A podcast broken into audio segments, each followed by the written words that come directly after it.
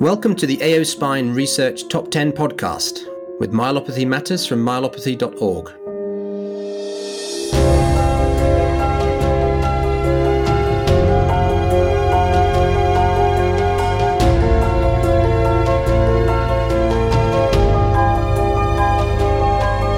In this episode, we will be hearing about the number seven priority novel therapies.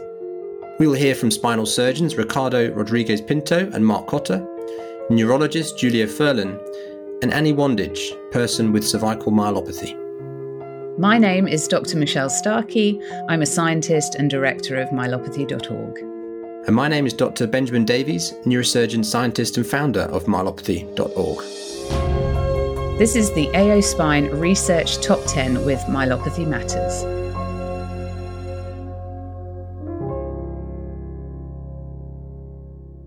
So, welcome to this seventh episode in our special series with AO Spine, covering the top research priorities that emerged from AO Spine Recode DCM. Perhaps, Michelle, you could give us a brief reminder of what this is all about. Yes, the AO Spine Recode DCM project is a process that brings together people living with DCM with those that are working on it to establish guidance and to help the global research community be more efficient. And one of the areas of guidance was what should we be researching? This process asked people working and living with DCM to identify the critical knowledge gaps that, if solved, could help inform care and change outcomes. And it was through this iterative process that these top 10 priorities were agreed upon.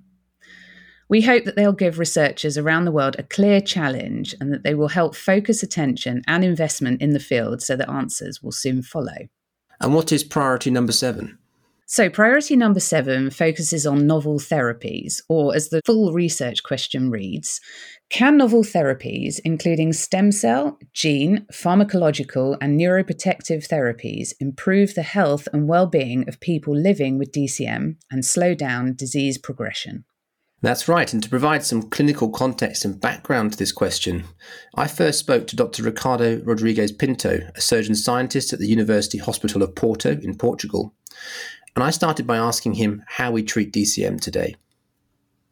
At the current point, we don't have much more than surgery to offer our patients.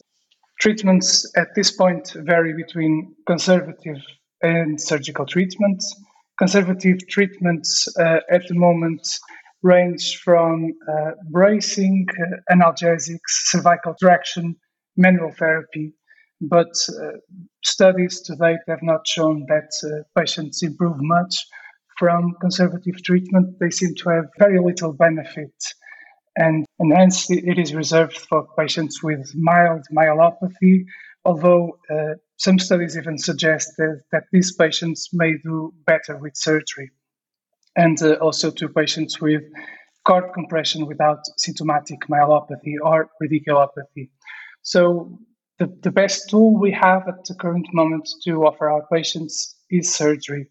And this is what we, we do in cases of moderate and severe uh, myelopathy and in cases with uh, progression of uh, symptoms. And what, what do you counsel your, your patients uh, on in terms of their recovery from surgery?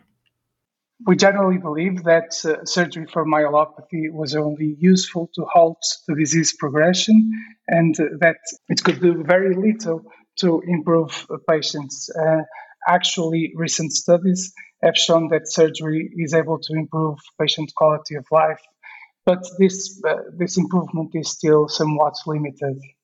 What I tell them is that whenever they need surgery, it has to be done to stop disease progression and to create conditions so that they can improve uh, a little bit. It's a real minority who get even close to normality despite offering that surgical therapy. And I guess another area for potential novel therapies is, of course, managing the long term disabilities associated with myelopathy. If we think laterally to the field of traumatic spinal cord injury, there's obviously a lot of treatment and research into therapies that can support function and reduce disability, and, and perhaps they may also have a role in, in this patient group. Yes, of course. And, and now with, with the, the novel technology, I think we, we need to take advantage of them and to use them to help our patients. And uh, so people with, with spinal cord injuries, uh, acute or myelopathy, they, they experience difficulties with ambulation, uh, wheelchair tra- transfers, bowel and bladder control. And uh, the industry has produced several assistive devices that can uh, help patients with uh, limited strength or ability to ambulate to become more independent uh, and, and also to, to, to do their exercises. So treadmills that work without gravity, electrical stimulation. Um, some of these devices are controlled by um, smartphones or watches, um, brain computer interfaces.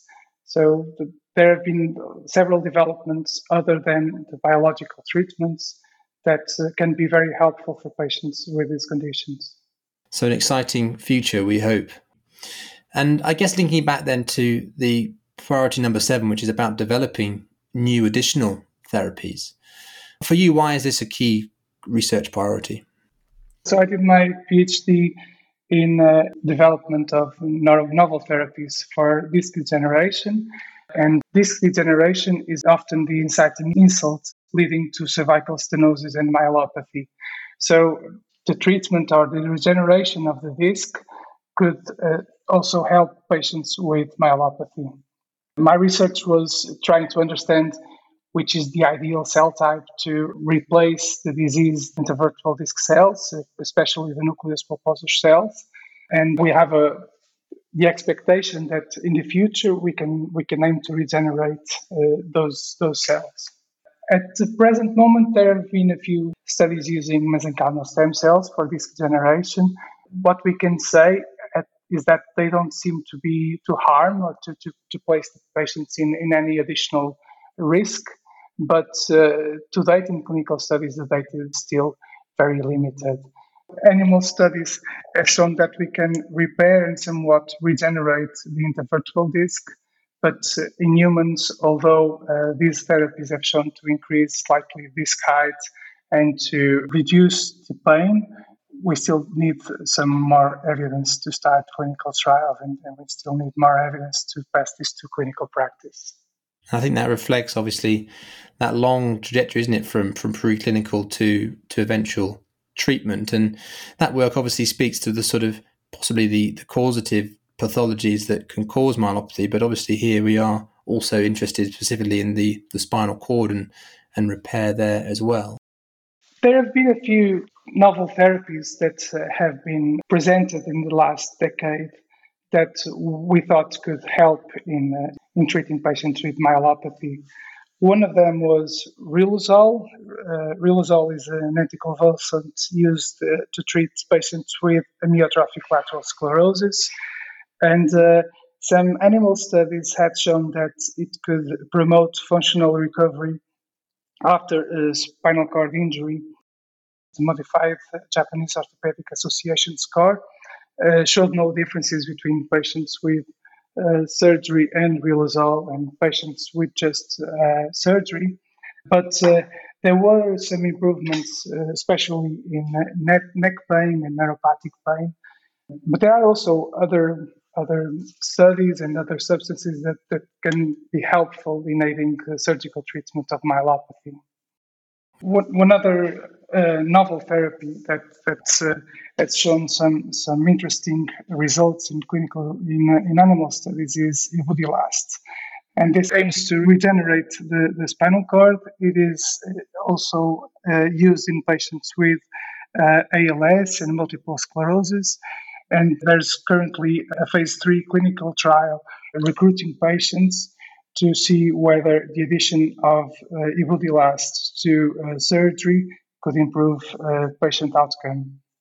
That's right. And I should mention the chief investigator of that trial is Dr. Mark Kotter, who's obviously the PI of the RECODE DCM process. And I'm involved in that being a trial led from Cambridge. And, you know, we're very hopeful and optimistic as, as, as one always is at the beginning of trials. And I guess we'll just have to see, see how that pans out. What's your view on steroids? My view on steroids, they've been widely studied uh, in, in the treatment of acute spinal cord injuries. In the, in the 1990s, there were high dose uh, corticosteroids were recommended to uh, manage patients in the acute setting of spinal cord injury. uh, it has been shown that uh, steroids can be helpful if they are started within the first eight hours and for 24 hours after uh, spinal cord injuries. They have shown to reduce postoperative pain and length of hospital stay in patients uh, undergoing cervical spine surgery for conditions other than myelopathy. So I think it's an avenue that could be pursued because uh, it's a little bit, little bit like Riluzole. They may, may not be the, the cure for, for myelopathy, but together with other things, we probably we can get somewhere with, with steroids also. Why would answering this question benefit surgeons and, and the DCM community?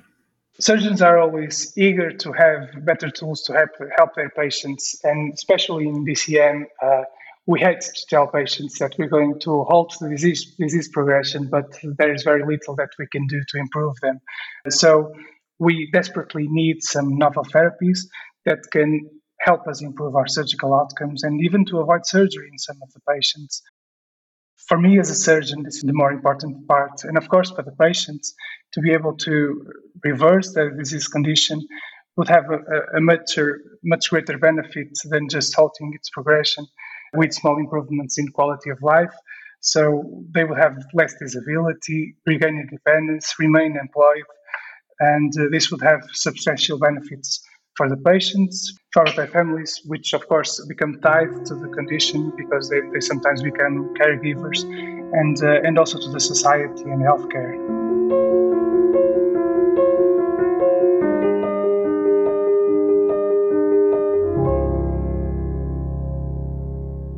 So, Ricardo has really summarized our position today. We have essentially two therapies at our disposal rehabilitation and surgery. And currently, they can offer benefits, but generally, most people are left with disabilities, disabilities they have to live with for the rest of their life. That's certainly the message I took away as well that we need better therapies so that we can have more to offer people with DCM so that they have less disability and retain some independence in their life, which of course will have huge positive benefits for them as well as their families. And it's a goal for many people around the world. And Ricardo references Dr. Michael Fehlings' recent trial of Riluzole which is really the first high quality trial in DCM of a drug which aims to improve outcomes from surgery. Now, sadly, that trial didn't have the um, improvement on function that, that we were hoping for as a community. But I think the the conduct of that trial has taught us many lessons and hopefully will help usher in a, a new era of sort of regenerative medicine and, and advances in this area. And of course, the reason why this research is so important is something that Annie Wandage speaks about in her interview. Annie is a respiratory therapist and a person living with DCM. And I started by asking her what the effects of being diagnosed with DCM has had on her and her life. I think DCM uh, has been both positive and negative for me. It has caused me to work a whole lot less than I used to. And uh, when I overdo things, it definitely causes problems. I have a lot of pain and spasticity. So working less has been a big change for my family. I was the breadwinner before. Now I work part time. But I think it led to a much happier home life for us. So in that way, DCM has been a positive thing in my life. But on the negative side, you know, it's it, my body's changed dramatically. Before uh, before the diagnosis, I was a runner. I ran, you know, 15 to 20 miles each week. And, you know, now that's just not going to happen. So I'm no longer a fitness junkie, which meant, you know, my body changed. I gained weight. So I've had, you know, some real negative side effects too. But, you know, day to day, I do feel like things have gotten better. And as my recovery went on, I, you know, I'm about three years out from my surgery. And um, I feel like I'm getting used to my new normal. I did have to switch paths. You know, when I when I went back to work initially, I went back as a teacher because I could not work as a respiratory therapist. That's been really important for you, I can imagine, just sort of mentally being able to go back to work and get back into what you were doing before, albeit, you know, in a slightly altered way. Yeah, yeah, definitely. I mean, it took me a long time to accept that I wasn't going to return to work as a respiratory therapist. It, it, took me a long time to realize that I was not going to run again. I remember, like, right after my surgery, I was thinking, well, if I'm not a runner and I'm not a respiratory therapist, then who am I? you know like you define yourself by what you're capable of doing so it was it was hard it took me a long time to come to terms with not being a respiratory therapist anymore but when i was able to return to work as a teacher i'm teaching respiratory therapy so i still felt like i was a respiratory therapist but you know not actually giving bedside care was hard in your opinion, what are the key areas of DCM for which treatments would most benefit people? I think honestly, I think pain is going to be the number one topic that that people with DCM are consistently going to talk about. I feel like I was super lucky because I had really good pain control without opioids, which I can tell by what I see on the support group that I'm absolutely the minority there. it seems like uh, I got lucky because I got, you know, urgent care very quickly and so I was able to recover faster. I was also only 40 when I was diagnosed, so you know I'm sure my age helped, but I think that finding ways to treat pain, especially for people who have to wait a long time to get surgery, is going to be the most important area for treatment for for these people because it's like they're just they can't deal with the pain. I think, you know, you've hit the nail on the head because a lot of people think that this is something that affects old people. And at 43, you definitely can't be classed as old. So we've been talking about it uh, for a long time, actually, but it's about raising awareness, isn't it? And making people aware that in your situation, this has happened to a really young person and had such a an effect on your life. At key time you know when you're you're out there and you know working like you say main breadwinner in your family it you know it has a significant impact doesn't it? Yeah it definitely did. I mean obviously you know when it first happened it was just i think i've never been so afraid in my life. I, I felt like we were going to lose everything. Like this is it. Like i'm going to lose my house. I'm not going to be able to make ends meet. You know i mean and things fell into place as they always do. But um yeah there was real fear there for a little while. I mean it, even just you know asking the surgeons before i went in for surgery that day am i going to be able to walk when this is over and them telling me that they didn't know like that's terrifying. You don't know if i'm going to be able to walk or not you know like and you know it, it, to not have been in an accident like get, i wasn't in a car wreck i didn't fall down a flight of steps you know i, I sneezed and that was it you know so. The horror of that that unknown i you know i can't even imagine how awful that must have been for you. So thank goodness you said you did see some positive effects of the surgery yeah, yeah, I re- I recovered. You know, it took about six to eight months, I guess, um, of rehab that I was in. Um, probably, I was there, I think, twice a week initially, and then once a week um, later on in my recovery. And I was lucky to have really good physical therapists that pushed me, um, and you know, didn't take no for an answer. So um, they got me back up on my feet, you know, within a couple of weeks, and then I guess it was within a couple months that I was able to walk without assistive devices. But um, and you know now I, I don't use anything to walk. I just have to be careful because I do stumble. I walk close to walls if I can because I stumble so much. So it's good to not be in the middle of the hallway. So what sort of practical solutions or assistive devices do you think would most help people with DCM in supporting them returning to work? Yeah, this is definitely something that I wish I had had more access to the support group before I went home from the hospital after my surgery because assistive devices would have been great. The surgeons just kind of send you on your way, you know, and uh, they don't exactly give you advice for what to do when you get home. I know that for me, I realized right away that I would need some help with a lot of things. And the most important things I think I learned were ice, not heat, like was, you know, always ice your neck. I wanted to always put heat on everything, and that was not the right thing to do. It seemed like ice helped me more than heat ever did. Um, I also needed a bed assist device, like a pull bar to help you get up out of bed. Because um, in the morning, you know, I would sleep, but my legs didn't really work. And I hated that I had to wait for somebody to help me get up out of bed. So having like a pull bar on my bed was so important. Um, and then I guess I used uh, what do they call uh, this thing that helps you get your socks on. you know, my my surgeons always asked me, and my PT always said to wear compression socks to desensitize my legs because when I first got out of surgery, I couldn't really walk, and my legs always felt like they were vibrating, like they were shaking, but on the inside. Um, so they wanted me to wear compression socks, but I couldn't get them on because I couldn't, my hands didn't work like that. So I had to use this device to help me get my compression socks on. So those sorts of things um, were very helpful. And to this day, still, I'm three years out, but if I try to reach up over my head, I will have spastic triceps. So I can't I can't reach for anything above my head. So I still use uh, like one of those gripper devices, grabber tool, so that I can get things out of my closets above my head. I'm quite shocked that you're saying that most of this help came from the support group rather than from your therapist or from the hospital. So there really wasn't very much help or advice. No, because after my surgery, they knew that I was going to go for physical therapy, but after the surgery, they wanted me to wait 14 days. It was like, no, no doing anything for 14 days.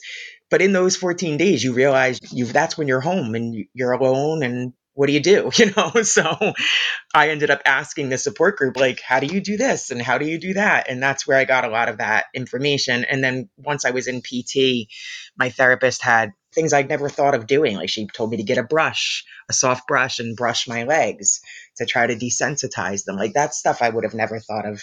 My surgeons didn't really say anything other than we'll see you in a couple of months that's amazing, isn't it? And so, just to get a little bit more information from perhaps people like myself that aren't aware, when you're desensitizing your legs, is that because they're very painful or it's just that you're getting this vibrating? What exactly does that mean? It was, yeah, this vibrating feeling, which I guess, you know, people always refer to pins and needles, um, like this feeling of numbness. And it wasn't like that. It wasn't like numbness. It was like it, I really felt like my legs had like an electrical charge on the inside, like they were vibrating. And after a while, it was painful and I wanted it to stop. And um, I found myself constantly rubbing my legs with my hands. And that was when the, you know, my PT said, you know, this is all neurogenic in nature and, you know, you have to try to desensitize your legs. So it was compression socks and brushing my legs with a hairbrush anything to try to make that vibrating feeling stop. It eventually did. I, I still get it sometimes, but not like it was back then. Yeah, because I'm wondering, how can you sleep with that? Or do you wear the compression socks? I wore them when I slept, yeah. yeah. Oh, wow.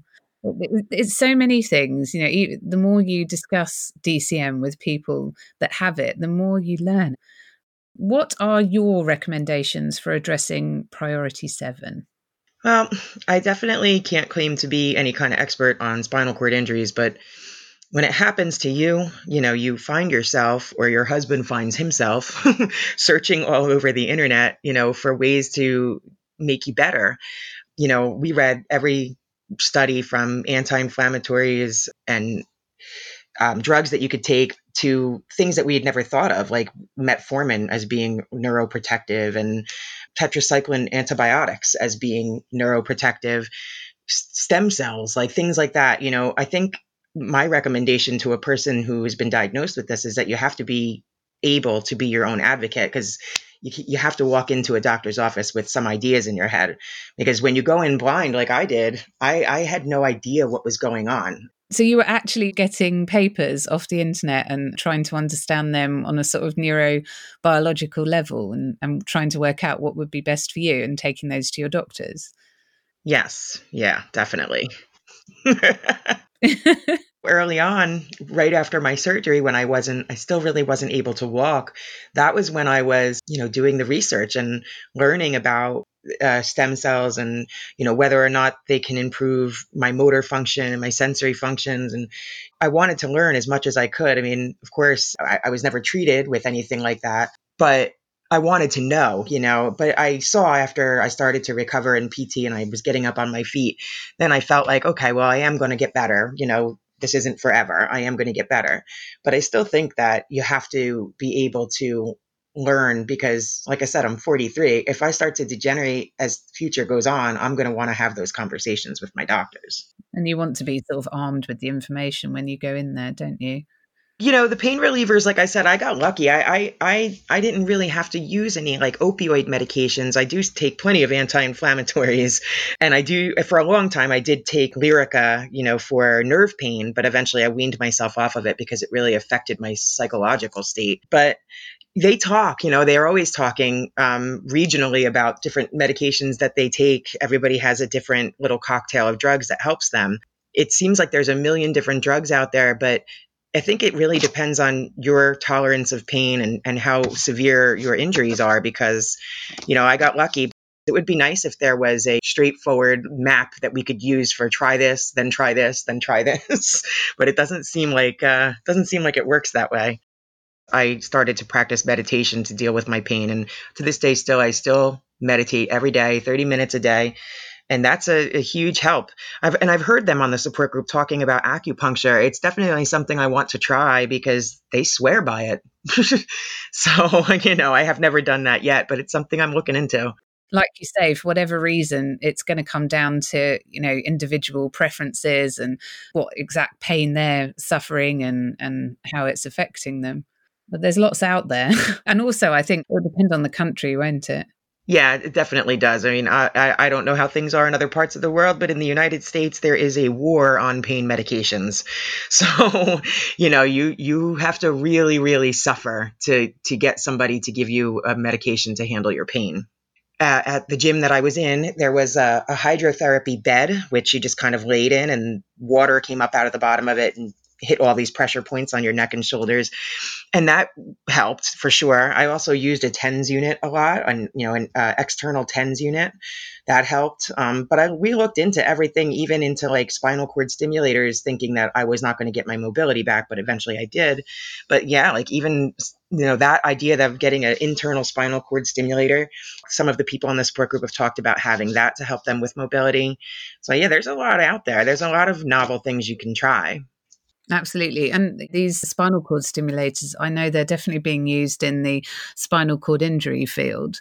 And going back to the stem cell therapies, has anyone specifically talked about hopes for the future for people with DCM? It goes around in the support group quite a bit, especially for people who are first entering the support group and just first found out about their diagnosis. And that's when you usually get the question Has anybody been able to, you know, try stem cells? I think like the conversation seems to always go the same way that we're not 100% sure that it would really do anything. There are some studies out there that say that it can improve motor and sensory functions, but it's cost prohibitive. So maybe the research should be in how can we get the cost down so that people can actually try this. I mean, I do remember reading like um, a journal article about using like plasma rich protein to increase the height of the discs in your spine before they start to collapse, like as a, a way to be proactive, I guess. But I mean, again, it was cost prohibitive. So I feel like, okay, well, we're studying it, but nobody can afford it. you know? These studies have been going on for literally years, like 20 years or so, looking at various sorts of pain relievers and stem cell therapy and stuff. And, you know, these studies take an awfully long time to work out timings and what you can combine various treatments with and, you know, how they should be given and where they should be given and all of that. It, it's so complicated, this whole topic.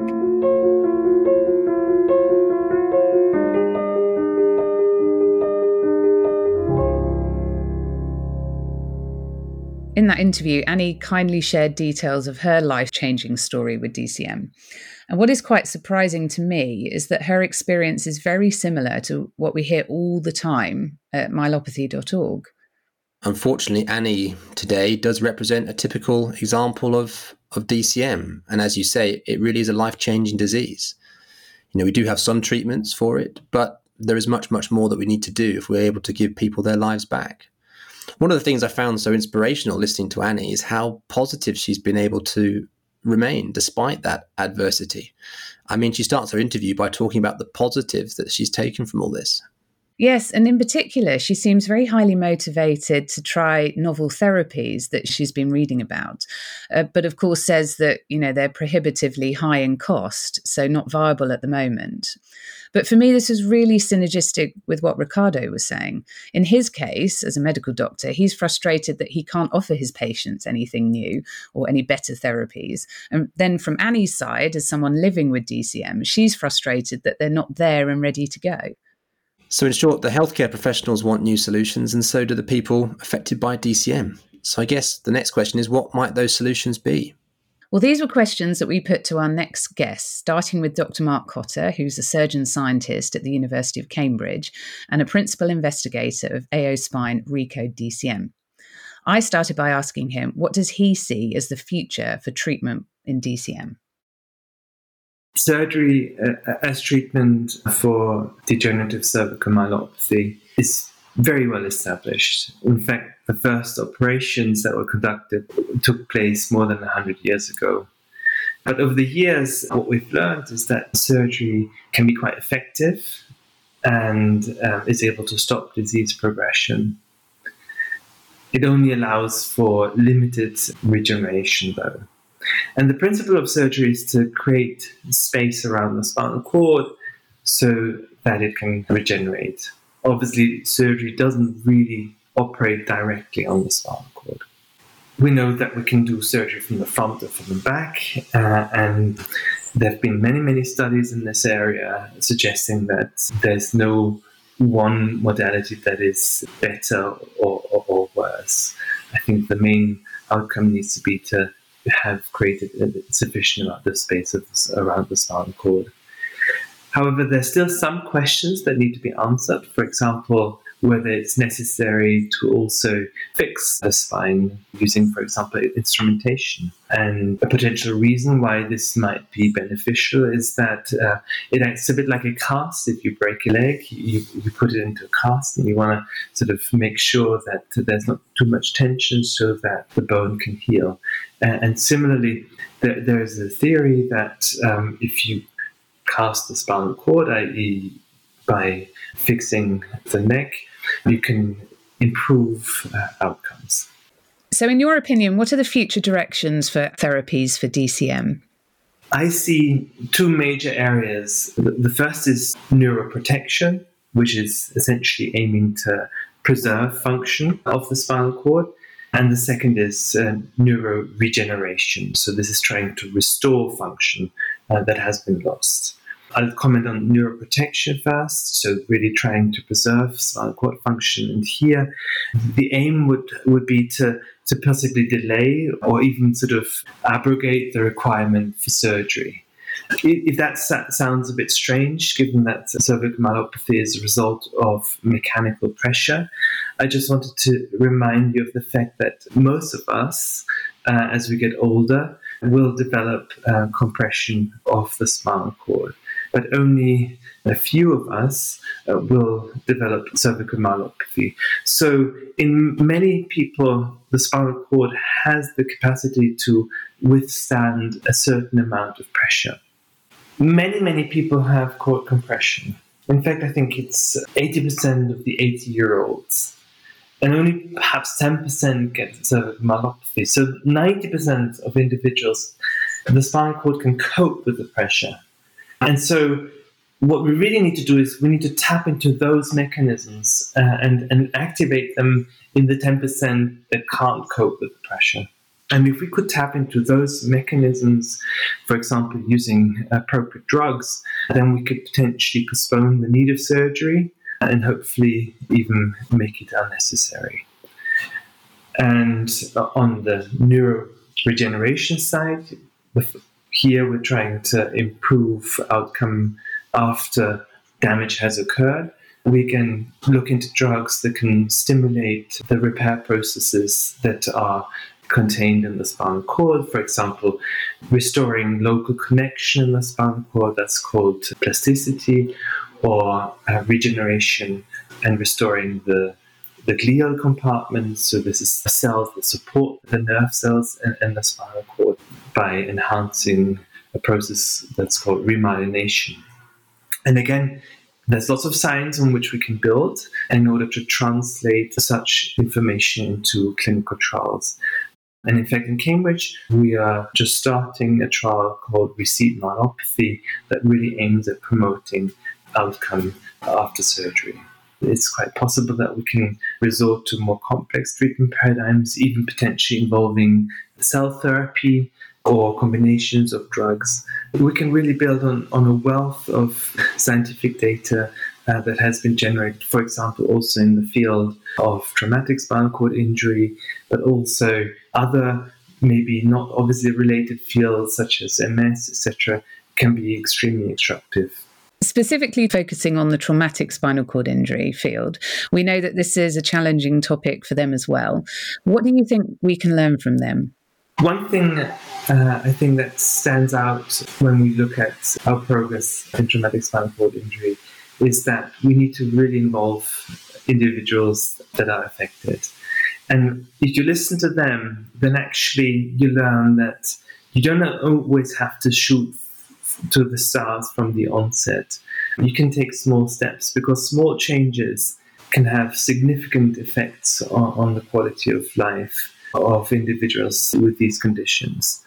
And of course, you know, uh, Recode DCM has actually given us a roadmap and a number of priorities that we can and should focus on to address. So I think that's one learning point. Uh, and the second point, of course, is that there's been huge amounts of research on the basic science side uh, in spinal cord injury that needs and can be translated in, into the field of DCM. And so we're not starting from scratch. We're actually building on substantial knowledge that's already been gained. What I'm very excited about is that in DCM, if we had the appropriate funding and the resource, I think we can make much quicker progress than in traumatic spinal cord injury, simply because the numbers of individuals that are affected are much much larger there's orders of magnitudes um, more individuals that are affected by DCM. It's much easier to run a clinical trial in DCM than it is for traumatic spinal cord injury. All in all, I think we can learn tremendous amount about DCM by looking into traumatic spinal cord injury. So, what are your recommendations for approaching priority seven? So, I think it's got to start with raising the profile of cervical myelopathy because we need to reach the people that are involved uh, in research and also the funders in order to enable um, this research. And then we need to really be aware of the wealth of basic science knowledge that's out there. And we need to start relating this to DCM. I'd also like to see a transition from traditional lab based research to a more experimental medicine paradigm where we can actually look at clinical DCM. And the tools are there already or can be developed. This is, you know, modern imaging technology such as uh, ultrastructural MRI, but also PET, for example, is a scanner that allows you to detect individual molecules in the spinal cord. And those can, you know, provide insight of what's happening actually in individuals, in patients that are affected. And so, as we increase our understanding of clinical DCM, we can also start migrating towards more modern ways of running clinical trials. And key to that is the definition or the development of, of new outcome measures. These can help to make clinical research more efficient by, for example, migrating from you know single time point analysis to longitudinal analysis, which collects data 24/7, maybe using smartphones, etc.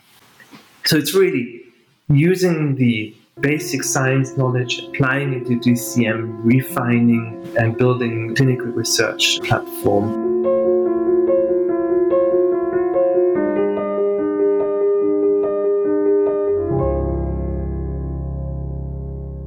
So, Mark speaks very positively about the future medical or drug therapies that could really make a difference to people with DCM. Certainly, some exciting prospects, but there are, of course, other approaches to restoring function after neurological disease.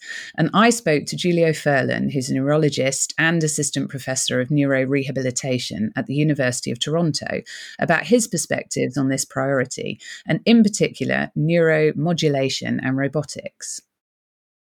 We do have a lot of experience with neuromodulation using functional electrical stimulation. We do have therapies using robotics and uh, some surgical interventions for improvement of rehabilitation with uh, either tendon transfer or nerve transfer that can improve dramatically the outcome of these individuals when they have a significant neurological deficit before the surgery. As individuals go through a neurological insult uh, such as traumatic spinal cord injury or if they have degenerative cervical myelopathy, the circuit between the periphery, such as a hand or a foot, to the brain, it is malfunctioned or ruptured. And uh, what neuromodulation can help is, in fact, trying to stimulate that circuitry to get the best uh, solution in terms of uh, rewiring and getting better working circuitry that can help the patients to get better outcomes. If you stimulate the periphery, such as even a simple electrode that is put over the muscle, you can get a better outcome because that circuitry is stimulated more than usual. So there is this adaptive uh, neuroplasticity that is better than just the regular neuroplasticity that you can obtain either doing physical therapy or doing more activity based therapies. I just want to mention, for example, there was a study from Dr. Popovic who did a single case where patient with very severe degenerative cervical myelopathy based on the imaging but also his symptoms underwent it, a neuromodulatory therapy such as functional stimulation and it was phenomenal how much more improvement the, this individual had with this functional stimulation compared to the regular rehabilitation. This is uh, only a single case report, so we can't rely on that to say that should be the common practice, but just gives a hint how important those other solutions can be in the overall success for the therapy for these individuals. We do also have experience now with robotic systems which help also to optimize that uh, neuroplasticity in different ways. When they are not able to move a limb, for example, they can obtain a robot that can be connected with the brain stimulus. And with that stimulus, they can actually activate the limb to move. And so it's a more engineering solution than the actual recovery of the patient per se but in overall brings again better solution and the outcomes for this group of individuals that sometimes can have significant deficit, which limits their activities of daily living and um, including even mobility. So it's experimental treatment at the moment, I'm assuming. The robotic solution is still more experimental than um, available to most of the patients. There are other techniques where instead of uh, stimulating the periphery, such as the hand, they stimulate the, the actual the reverse from the cortex. So the what is called the transmagnetic stimulation, and that uh, is also something that we see in some centers as standard of care. The overall approach is always to ask the patient what the goals are in terms of the rehabilitation and tailor all the therapies, including neuromodulation, along with that set of goals, as long as it's realistic and is achievable and measurable. But in, in matter of fact, in many of them, they they want to get it back either mobility, which sometimes can be uh, really um, important for the individual, or they want to get it back their function with the hands. But um, most of the organizations face it, the limitations in terms of financial resources, and that's uh, a barrier for progression of these into clinical practice too. What do we see in patients during the training period, they may not be a solution for the long term because they may not be affordable. Hopefully, we will have more um, available resources and do more work because it is an exciting area. A lot of interest from the patients mainly, but also from the scientific and medical community. And we just need to learn more and um, do better for them.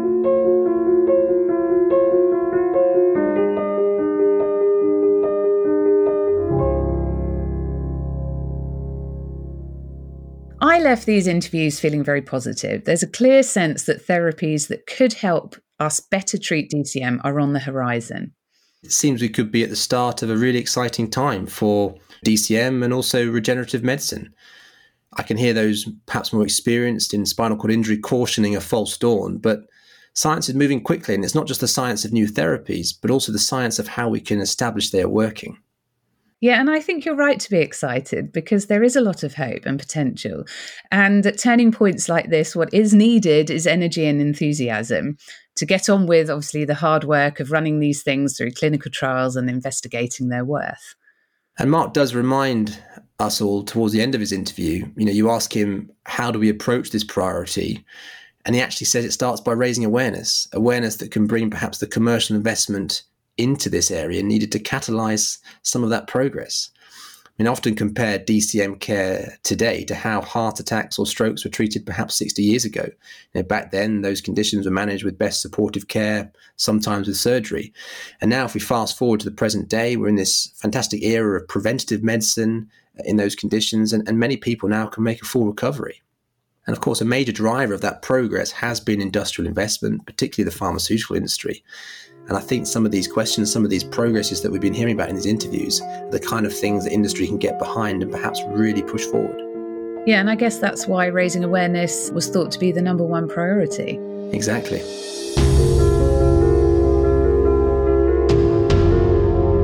So, all that remains to be said is thanks very much to our guests, Ricardo Rodrigues Pinto, Annie Wandage, Mark Kotter, and Julio Furlan for joining us. The podcast was researched by Elizabeth Roberts and produced by Carl Homer from Cambridge TV. There's lots of information to be found at www.aospine.org forward slash recode. Thanks for listening. We'll be back next week with the next item, number eight, in our top 10 myelopathy research priorities from AO Spine the socio-economic impact. Don't miss it. And to make sure you don't, why don't you subscribe via your favourite podcast app? But until then, goodbye.